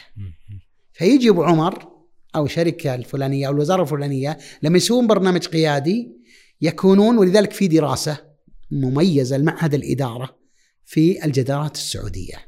هذه سوت هذه الجدارات سوت نوع من ال ال ال الضبط لهذه الفكرة. إذا هذه المصيدة الأولى اللي تقع فيها كثير من برامج القيادة في الوطن العربي. اثنين. المصيدة الثانية خلينا نقول أنتم كوزارة أو هيئة أو شركة تدريب أو جهة. لا كويس. فاهمين إيش معنى الإيش؟ الإدارة. القيادة عفوا. وخلاص برنامجكم يصب على الإيش؟ القيادة. القيادة. طبيته في مصيده ثانية. إنه برنامجكم عبارة عن دورات تدريبية. بقدرة قادر يتحول البرنامج لدورات تدريبية. اعداد القادة. ندخل. أنا شفت في أحد الدول العربية بدون اسم. برنامج إعداد القادة. يشتغلون لهم عشر سنين في دورات عامة. جمعوها مع بعض 40 دورة وحطوها إعداد قادة. شفت اللخبطة اللي صايرة؟ إذا زادت الدورات التدريبية في أي برنامج قيادي عن 20% فهو معرض للفشل والخطر. هذه مصيدة كبيرة يقع فيها كثير من الجهات. مشكلة إن القائمين على البرامج التطوير القيادي ما يقتنعون. تيجي تقول له أنتم وزارة محترمة تسوون لكم برنامج للقيادات العليا فقط تدريب ما ينفع يا ناس. يقول لك لا إحنا عارفين الشغل. هو ما يفهم. باختصار في ناس تزعل من هالكلام هو لا يفهم. ويكابر ويستمر على هذه القضية. في أحد الجهات المشهورة عندنا في السعودية للأسف إنها قطاع شبه خاص. اتفقت مع ماكنزي ضحكوا عليهم. جو لهم ألف قائد سووا لهم مقياس قبل ثلاث أيام تدريب مقياس بعد وقالوا هذا توب 1000 ليدر أعلى ألف قائد. أخذوا منهم طبعا إيش؟ ملايين. فالمصيدة حقت التدريب مصيدة كبيرة. التدريب على رأس العمل هذه. أيوة نجي القضية الثالثة. أنت خلينا نقول شركتك وزارتك هيئتك فاهمة إيش معنى القيادة وماشية على جدارات ومعايير القيادة. وأيضا ما تشتغل على التدريب لا تشتغل على عدة أدوات. معايشة القيادات مقابلة القيادات التطبيق العملي التجارب الناجحة والفاشلة دراسات الحالة القراءة الإثرائية المهام الأدائية الإرشاد التدريب الكوتشنج التأمل تعلم الأقران على رأس العمل كل هذه المنظومة. ما عندكم مشكلة. ما تسلمون من المطب الثالث والرابع المصيدة. خذ معك كبار الشركات تقع في المطب الثالث والرابع. أنا ما أبغى أقول أسماء معليش. بس أسماء لامعة كبيرة ولها 40 50 سنة في السوق. في السوق الحكومي. يعني جهات آه، على مستوى العالم وهي عندنا هنا في السعودية. يقعون في المصيدة الثالثة والرابعة. عندهم قيادة كويسة. عندهم أبعاد أدوات عديدة كويسة. بس إيش المطبين؟ أيوه. المطب والمصيدة الثالثة الندرة. إن يعطون برامج القيادة المميزة لإيش؟ أشخاص محددين لعدد قليل جدا. مم. الم- المصيدة الرابعة التكاليف الباهظة. مم. تخيل وزارة العام الماضي مسوين بروباغندا. تدري ليش؟ برنامج في القيادة مرتبطين فيه مع هارفارد خارجين 16 من القيادات. والله عيب. يعني هذا شغل مركز تدريب. 16 يا ناس. الوزارة مسوين إنه إحنا عندنا إعداد قيادات تتكلم لي عن 16 فال فالمصيدة مثلا خذ معك برنامج اللي يرسلون له من هنا شركات كبرى ال PLD اللي هو Program of Leadership Development في هارفارد. تدري كم تكلفة الشخص الواحد؟ الشخص الواحد البرنامج مع بعض التكاليف يصل للربع مليون ريال. الواحد. الواحد. فقط تحضر في هارفارد 24 يوم والباقي أربع شهور تقريبا أو ست شهور أونلاين. فيها مقاييس وفيها بعض الأشياء. ربع مليون. من يستطيع أن يرسل هؤلاء الأشخاص؟ لهارفارد بربع مليون. كم؟ ألا, ألا نصل للندرة؟ ألا نصل للتكاليف الباهظة. فالمصيدة هذه للأسف إحنا عشان بروباغندا أسماء الجامعات. هارفارد إنسيا طبعا الأقانيم الثلاثة في برامج القيادة. هارفارد أوكسفورد إنسياد. مم. يعني هذه إشكالية كبيرة حقيقة في اتجاهنا نحو هذه البرامج. هذه البرامج سترسل لها ندرة من الناس تكاليفها عالية في قضية أخرى أنا حللت مجموعة من هذه البرامج. لا تناسب بعض موادها لا تناسب احتياجنا الحالي. نحن مجتمع ناشئ في هذه القضية لا تناسب احتياجنا الحالي أهدافنا طموحاتنا الحالية بعض البرامج أعلى من العديد من اللي يذهبون إليها. ففي إشكالية الفخ ال- الأول هلامية القيادة الفخ الثاني الاقتصار على التدريب الفخ الثالث الندرة. يعني استهداف عدد قليل جدا من القادة الهدف الرابع التكاليف الباهظة هذه أربع مصيدات تصيد معظم الوزارات ولا ينجو منها إلا الندرة النادرة.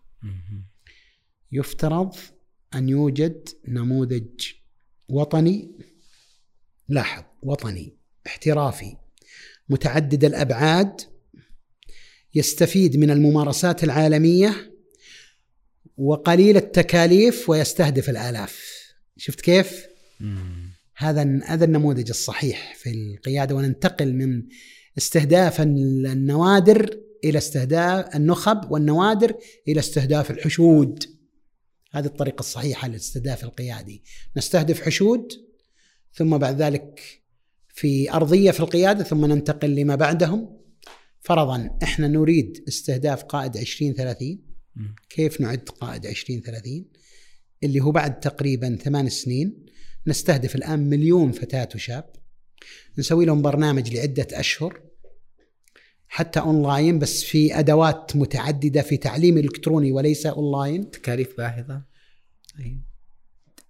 برامج القيادة الحقيقية مم. تحاصر التكاليف بعكس برامج القيادة الوهمية فيها تكاليف باهظة ثم بعد ذلك ننتقي منهم عشرة آلاف أو عشرين ألف أو مئة ألف ثم ننتقل لمرحلة أخرى وثالثة ثم ننتقي منهم ألف شخص هؤلاء نستعد يستعدون لقيادة 2030 بكل الاتجاهات.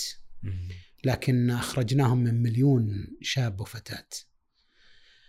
فأنا أتصور أنه في نوع من التشوه المخيف في برامج القيادة في الوزارات والهيئات. فضلا عاد عن الشركات التدريب وهذه أصلا كثير منها ساقطة في عالم التطوير القيادي. كذا في سؤال على الطريق دام يعني وجود الإشكالية هذه. وين بوصلت القيادة أو خلينا نسميها بلفظ آخر آه، ترند القيادة أين؟ آم خلني أتذكر لك آه، دراسة لل CCL اللي هو Center for Creative Leadership اللي هو مركز القيادة الإبداعية جاء مدير المركز وقابل عمل مقابلات مع 30 خبير في تنمية القيادات. وسألهم نفس سؤالك هذا. عشان ما أجيب لك من راسي. فقالوا في عندنا four trends أربع اتجاهات القياده أول شيء الاتجاه نحو البناء الرأسي للقادة نتعمق. بدل الشغل السطحي ذا تدريب أو ال coaching أو البساطة هذه. آه اذا نحن نركز على البناء الرأسي العميق. الثاني الاتجاه نحو القيادة الجمعية وليس البطل المتفرد. شفت العرب مشكلتهم؟ ينتظرون مين؟ البطل المغوار جرانديزر خلاص وينه هذا؟ عشان يحل لنا كل مشاكلنا. الانتقال إلى القيادة الجمعية. اللي هي كي... إنه إحنا فريق. قادة. مجموعة كبيرة من القادة وليس قائد متفرد. بدأ يسقط القائد المتفرد في العقود الأخيرة لأن العملية أصبحت معقدة جدا في العالم. الجانب الثالث آه، الانتقال من التدريب إلى النموذج المتعدد اللي ذكرناه. الاتجاه الرابع إنه يكون عندنا أدوات إبداعية في التطوير القيادي. ولذلك مثلا نفس المركز قال في الإبداع في قال إنه في عندنا أربع مستويات للقيادة. وسماها S O G I ال S من social إنه عندنا مستوى اجتماعي نبني عليه القيادات و O ال organization المنظمة نبني على القيادات المنظمات و G اللي هي group فرق قيادات الفرق وال I individual اللي هو القيادة الذاتية. فيكون عندنا هذه ال ال هذا الإبداع في التوجهات. فتصور إن مثلا مرة قرأت مقال لهارفارد يتكلم عن المنصات السحابية سوف تقتل مراكز التدريب. التدريب الآن يعاني معاناة غير عادية. الآن بإمكانك تدرس في منصات متخصصة آه، أشياء في القيادة متخصصة. العام الماضي أنا حضرت برنامج الأكسفورد. للأسف غالي لكن يعني أردت أن أستفيد من هذه الجامعة. مدته 12 أسبوع يحتاج مني 10 ساعات اسبوعيا. في أدوات عديدة. أشاهد فيديوهات أجاوب على أسئلة. أدخل منتدى وأشارك. أجاوب على سؤال أرد على سؤال. آه، أقرأ مادة علمية عميقة وأجاوب على أسئلة. نوع متعدد مما يسمى بالتعليم الإلكتروني في ال executive leadership اللي هي القيادة التنفيذية. فتصور أن المستقبل آه، يعني ليس من الصحيح أن يكون إلكتروني لكن الإلكتروني جاي طوفان لأن أينشتاين إيش يقول؟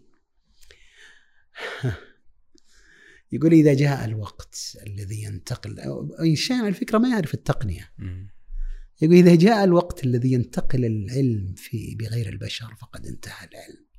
أوه. ليش؟ لأن ترى القيادة ما هي معلومات قيادة مشاعر عواطف أحاسيس تحديات. يعني القيادة فيها يعني نوع من ال- الأخذ والجذب والعطاء والخطأ والصواب وال والتكيف والمرونة. تفاعلية. والتفاعل قيادة تفاعلية يعني عملي- عملية ديناميكية. مم. فأنا أتصور انه إنه المستقبل للنموذج المتعدد في القيادة وستذوب النماذج الأحادية في القيادة. مهم. ال- يعني جزء من من صناعة القادة كما ذكرت آه، جزاك الله خير اللي هو القراءة وعلى قولتك القراءه فيها ما فيها فيسأل الواحد يعني لأجل أن أقرأ وأصنع من نفسي قائدا ماذا أقرأ من الكتب؟ إيش أقرأ؟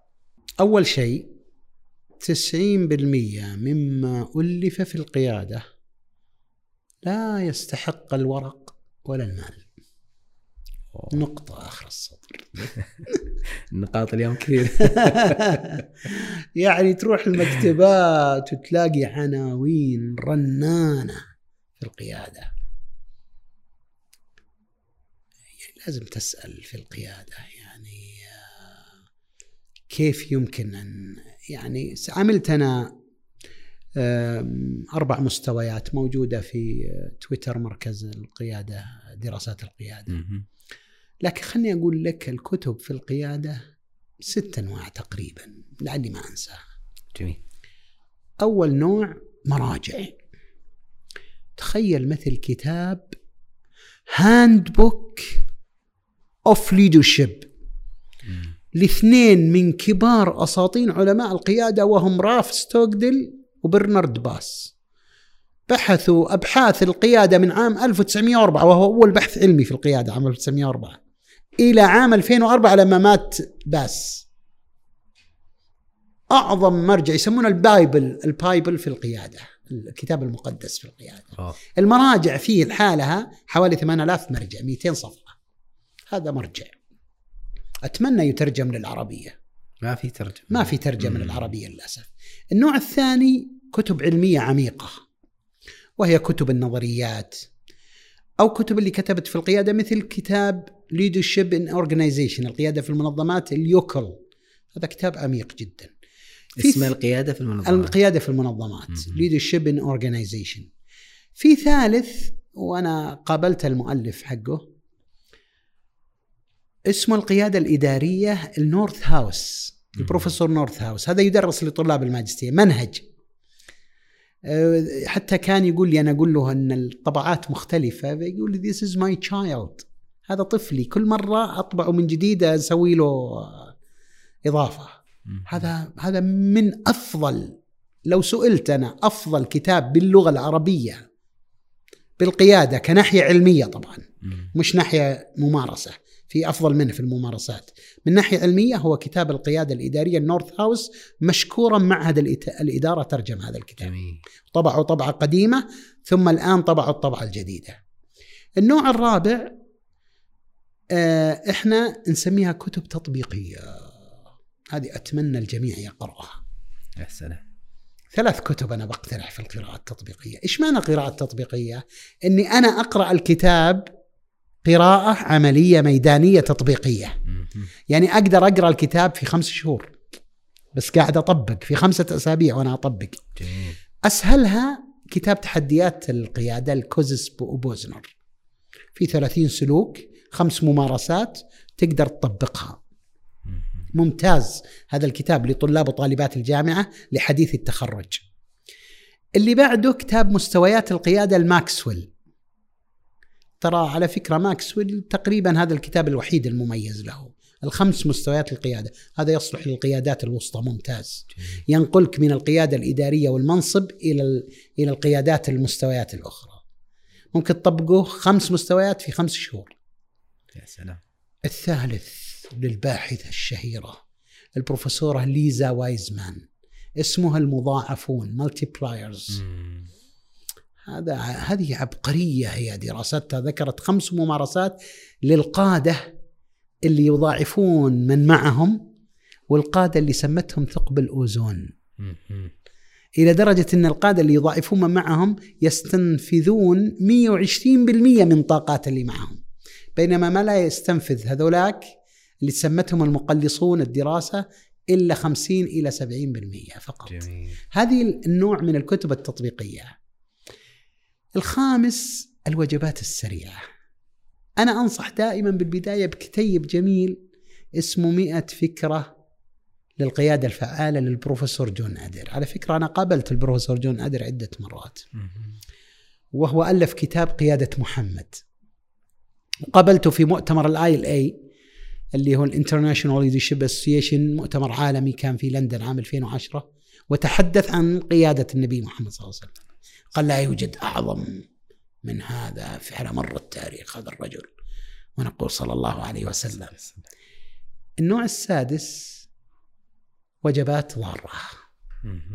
مثل كتاب ماكسويل 21 قانون لا تقبل الجدل في القيادة. من قال أنها لا تقبل الجدل؟ ماكسويل على فكرة ليس متخصص خطيب في القيادة فملخبط في هذه الكتب بس له كتاب ممتاز. اللي هو الخمس مستويات مميز جدا صراحة. ففي الأخير لو قرأت بدأت بمية فكرة الجون أدر البروفيسور جون أدر ثم بديت بالكتب التطبيقية تحديات القيادة ثم الخمس مستويات القيادة ثم مضاعفون.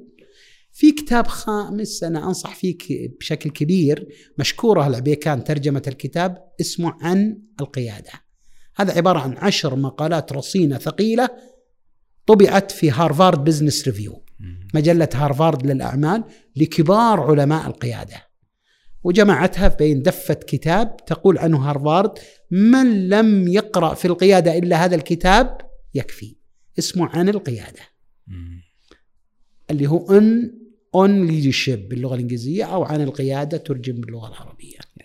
جميل. جميل جدا. طيب على جانب الأبحاث والكتب والنظريات آه، الكتب اللي تبحث في تقول قيادة في القرآن والسنة وفي آه، كيف تنصح بها؟ أو كيف تراها؟ أنا أشوف أن البحث عن القيادة في القرآن صعب جدا. أنا لا أحب في كلامي أو حتى دوراتي أو برامجي أن أعطي أدلة من القرآن والسنة. ليش؟ أنا أشعر أنه تقليل للنص. أن أجي أتكلم عن مثلا القيادة التحويلية ولها أربع قوالب الاهتمام الفردي الدافعية الإلهامية الابتكار الكاريزما وأقوم أنزل النصوص في هذه القوالب الأربعة. فكأني جعلت النظرية الغربية مهيمنة على النص القرآني أو السنة. هذا في تقليل من شأن النصوص. معظم ما كتب في القرآن أو السنة ناس لا يفهمون معنى القيادة. ألقاب مملكة في أرض أندلس كالهر يحكي انتفاخا صولة الأسد. أعرف إيش. منهجية القرآن في صناعة القادة. تجي داخل. تلقى كلام إجمالي عام يدخل القيادة بغير القيادة ويخلي كل شيء قيادة. يعني تخيل مثلا مرة تأملت كل الناس تستدل بهذه الآية تأملت قول الله عز وجل إن خير من استأجرت القوي القوي الأمين. في هذا السياق لا تصلح دليلا على القيادة. ليش؟ لأن هنا موسى عليه السلام في سياق الأجير يشتغل حراث في مزرعة. شلون نقول قائد شفت شلون؟ صحيح إن الأمانة والقوة في مواضع أخرى بس في هذا السياق اللي يستدل به ليس سياق قيادة. ما نستطيع أن نقول إنه سياق قيادة. لكن لما نجي القصة طالوت وجالوت سياق قيادة قوي جدا لما نجي القصص أولي العزم من الرسل سياق قيادة قوي جدا فأنا أقول أن دخول هذا المعترك صعب جدا الأفضل منه القيادة في السيرة النبوية. ليش؟ لأن السيرة النبوية عبارة عن إيش؟ وقائع وحوادث واقعية. يعني تخيل كمثال معي. آه، غزوة تبوك. فيها كتاب أظن رسالة ماجستير أو دكتوراه في الجامعة الإسلامية للسندي. أظن حبيب الله السندي أو زي كذا. اسمه الذهب المسبوك في مرويات غزوة تبوك. ألف مروية. طبعا أتكلم عن إيش؟ عن تفصيل التفاصيل في هذه العشرين يوم. جميل. فعندنا مشروع كبير إن شاء الله. كلمت عنه البروفيسور جون أدر ومجموعة من المتخصصين في السيرة. النظرية النبوية في السيرة. هذه نظرية متكاملة أصيلة وليست مستنطقة من النظرية الغربية. لا نستخرج من السيرة النبوية النظرية التي تستخرج من داخل ورحم السيرة النبوية أصالة وليس تبعا للنظريات الغربية. فأنا دائما في مشاكل مع الناس عندهم عاطفة. أنت تكلمت عن القيادة ما في ولا آية ولا حديث. ليش آية وحديث؟ يا أخي هذه علوم إيش؟ علوم إنسانية شائعة مشاعة بين البشر. مو لازم إلا نلوي أعناق النصوص عشان تجي في في في الحدث القيادي أو الحدث الإداري مو لازم. وناس يجيك مثلا القصة مثلا آه، فلان مثلا في القرآن وكذا ويقوم يتفرع فيها بشكل كبير. فأنا أتصور أن القضية آه، القرآن حمال أوجه كما قال علي رضي الله عنه والجرأة عليه صعبة جدا. هو أنت تقصد ممكن أنها كأنها تفسير للآية لما تجي بالضبط. تقول قيادة في القرآن أنها تفسير للآية؟ صحيح بس المشكلة الكبرى أن خلينا النظريات الغربية هي المهيمنة ودخلنا النصوص داخل هذه النظريات مكونات النظريات. بينما الأصل نقول أن النظرية القيادية في القرآن أصيلة. في السنة أصيلة في السيرة أصيلة بس الناس كسلانين. ما يبغى يبحث بحث استقرائي طويل جدا. لا ولا موجودة قيادة طبعا في طبعا موجودة في القرآن موجودة في السنة في السيرة أوضح طبعا. لكن الناس كسالى ما يبغى يستقرئ النصوص ويخرج بنظريات وكليات. يسمونه jump to the results يقفز للنتيجة على طول ويجيك على طول القيادة هي كذا وكذا. من قال لك ذلك؟ أنت لم تفهم القيادة بعد عشان تقعد ترمي النصوص بهذا الشكل. فهذه الإشكالية في وإلا السيرة النبوية بالذات لها مشروع واعد كنظرية من النظريات الكبرى في القيادة بل أحد الدلائل على ذلك لم يستطع أحد صناعة قاده كما فعل النبي صلى الله عليه وسلم. في كل التاريخ والدلالة على ذلك أنا وياك الآن متأثرين بهذا النبي المصطفى صلى الله عليه وسلم بسبب هؤلاء الصف الثاني ثم الثالث ثم الرابع إلى أن وصلنا هذا الأمر. ونحن متأثرين بهذا هذا الأمر. ونقول صلى الله عليه وسلم. طيب خلينا نختم ب بالقيادة الاستراتيجية. يعني نسمعها الان متداوله القيادة الاستراتيجية التوجه الاستراتيجي للقيادة إيش معناها وش أدواتها؟ يعني خلني أربطها بالقيادة يعني بشكل أساس نستفيد منها. إنه القائد كما عنده سلوك قيادي لابد يكون عنده عقلية استراتيجية. آه ما هي المشكلة اللي صايرة عند كثير من الناس؟ آه، كثير من الناس دخلوا في ما يسمى بالكفاءة التشغيلية مقابل الاستراتيجية. يعني هذا طبعا الكلام اللي يقوله آه، كثير من علماء القيادة.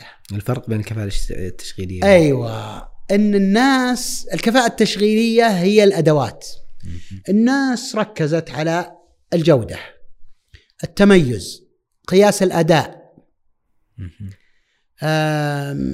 تعال التخطيط الاستراتيجي. أشياء أدوات كثيرة للغاية لا حد لها. وانشغلوا فيها الناس. هذه اللي نسميها إحنا الكفاءة التشغيلية. مهمة. بس الغرق فيها أكل من؟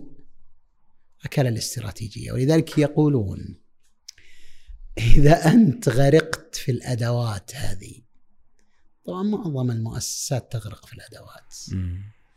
يعني تبالغ في الجودة تبالغ في قياس الأداء تبالغ في التميز تبالغ في التخطيط الاستراتيجي تبالغ في أدوات كثيرة طرحتها الإدارة. إذا أنت بالغت في هذه الأدوات صباحا ترى الأدوات دي بتتغدى على الاستراتيجية على الغداء وبتتعشى على القيادة. يعني بكرة بتلقى نفسك مع مين؟ في معركة مع من؟ مع من؟ من اللي باقي لك اللي أكل الجميع؟ الأدوات. راحت القيادة وراحت الاستراتيجية. ولذلك المبالغة في الأدوات يقزم الغايات. والغايات أو الشيء الاستراتيجي وشو؟ الشيء الاستراتيجي إلى أين أنت تريد؟ ما هي الغاية من وجودك؟ من وجود مؤسستك؟ إلى أين تريد أن تصل؟ ما هي توجهاتك الاستراتيجية؟ وين ستركز؟ وين التموضع الاستراتيجي لك؟ إلى أين ستصل؟ إيش المكة حقتك؟ المكة وين؟ يعني أنا بروح بكرة المكة، طيب أنت الاتجاه حقك وين رايح؟ وين وين أنت مركز على وين؟ فمثلا تجي مؤسسة تقول أنا مرك أنا التموضع الاستراتيجي حقي هو في فتيات المتوسطة سأشتغل عليه 15 سنة قادمة. وزارة أنا عندي خمس توجهات استراتيجية واحد اثنين ثلاثة خمسة. وطن عندي عشر توجهات استراتيجية. الغرق في الأدوات يقزم الغايات. ولذلك إحنا نقول يجب أن تكون الغايات طوفان يبعد نعم الأدوات مهمة لكن يجب أن يكون لها حجمها الايش؟ طبيعي الطبيعي لذلك مثلا منتزبرغ بروفيسور منتزبرغ وهو من بروفيسور التخطيط الاستراتيجي تكلم عن الفرق ما بين التخطيط الاستراتيجي والتفكير الاستراتيجي وأن الأصل هو التفكير الاستراتيجي. مم. أنا أقول دائما أن التخطيط الاستراتيجي إذا كان وزير فالتفكير الاستراتيجي ملك. فلذلك عندنا مشكلة في موضوع التوجه الاستراتيجي، إحنا نجي آه يعني مرة مثلا في المركز القياده الابداعيه جمعوا 453 قائد استراتيجي، سألوهم نفس سؤالك. يا جماعة أعطونا مختصر إيش معنى القيادة الاستراتيجية؟ قالوا كلام كثير ال 453 قائد استراتيجي جمعوها في ثلاث كلمات. يفكرون يفعلون يؤثرون. إيش معنى هذه؟ عشان تكون قيادتك استراتيجية لابد أول شيء تفكر تفكير استراتيجي. طويل المدى خمس سنين عشر سنوات 15 سنة. يفعلون. لابد أن الفعل يكون استراتيجي. إحنا عندنا طموحات لما يجي الفعل نجر الطيارة بسيكل. شفت شلون؟ الطم... التفكير استراتيجي لكن الفعل ساذج. لا الفعل يجب أن يكون إيش؟ أيضا استراتيجي. قد يتطلب هذا أموال قد يتطلب توظيف قد يتطلب فصل. الفعل الاستراتيجي قد يتطلب ترك عمل والذهاب إلى عمل آخر. قد يتطلب ترك مجال والذهاب لمجال آخر. فعل استراتيجي. خلاص انت نجحت على مستوى الفعل الاستراتيجي. يجي الثالثة اللي هي يؤثرون. أنا أجي لأبو عمر أقول له ترى أنا نجحت نموذجي في التأثير على طلاب الجامعات في المملكة العربية السعودية. أنت يا أبو عمر في الكويت ليش ما تسوون زينا؟ فأنا أأثر على الآخرين لأنقل نموذجي للآخرين. ففكرة يؤثرون. هنا يفكرون يفعلون يؤثرون. هنا أصبحت عندك قيادة استراتيجية. رائع جدا. طيب خلينا نختم برسالة للقادة ولمن يصنع القادة. الرسالة اللي يمكن أرسلها للقادة تطورك القيادي مدى الحياة. لا تتوقف. جميل. كما قال الإمام أحمد مع المحبرة إلى المقبرة. وكما قال المتنبي على قدر أهل العزم تأتي العزائم وتأتي على قدر الكرام المكارم. وتعظم في عين الصغير صغارها وتصغر في عين العظيم العظائم. يا سلام. خلاص القائد لا يقف أمامه شيء. الرسالة الثانية لمن؟ يصنع القادة. يصنع القادة. صناعة القادة تمر بثلاث مراحل. كما في نظرية التفاعلية أول شيء الغربة. أنا وياك بنعرف بعض يا أبو عمر. فأتعرف عليك لمدة أسبوعين ثلاثة. كيف إيش معنى أتعرف عليك؟ أعطيك أعمال أثق فيك. أنت تاخذ الأعمال تهتم فيها. ثم تجي بس بديت تعارف بسيط. عرفت أبو عمر شوي. قمت انتقلت إلى ما يسمى بمرحلة التعارف. صرت أعطيه مهام. صرت أثق فيه. قد تستمر هذه مدة ست شهور سنة سنتين. صار هو يثق فيني هو يفرح يعيش معي تأثر. ثم تجي المرحلة الثالثة الشراكة. أنا وياك شركاء. الشراكة أعلاها تدري إيش هي يا أبو عمر؟ أيوه. أنك أنا أفتح لك المجال أنك تتجاوزني. أنا ما عاد أقدر أطورك. صرت أنت أعلى مني. مم. فبكرة ممكن تكون أنت القائد اللي كان تابعا لي قبل ذلك. شفت شلون؟ إذا أنت عندك تجرد أنك تكون أنك أنت تكون قائد لي مع أني أنا كنت قائد لك سابقا هنا سوف تصنع الكثير من سلام جميل. أتمنى لكم التوفيق. الله يجزاك خير أبو عبد العزيز لقاء ممتع جدا. الله يفتح عليك يا. رب. شكرا. أيضا جزاكم الله خير المستمعين والمستمعين المشاهدات والمشاهدين نلقاكم على خير في كاف جديد. السلام عليكم ورحمة الله وبركاته.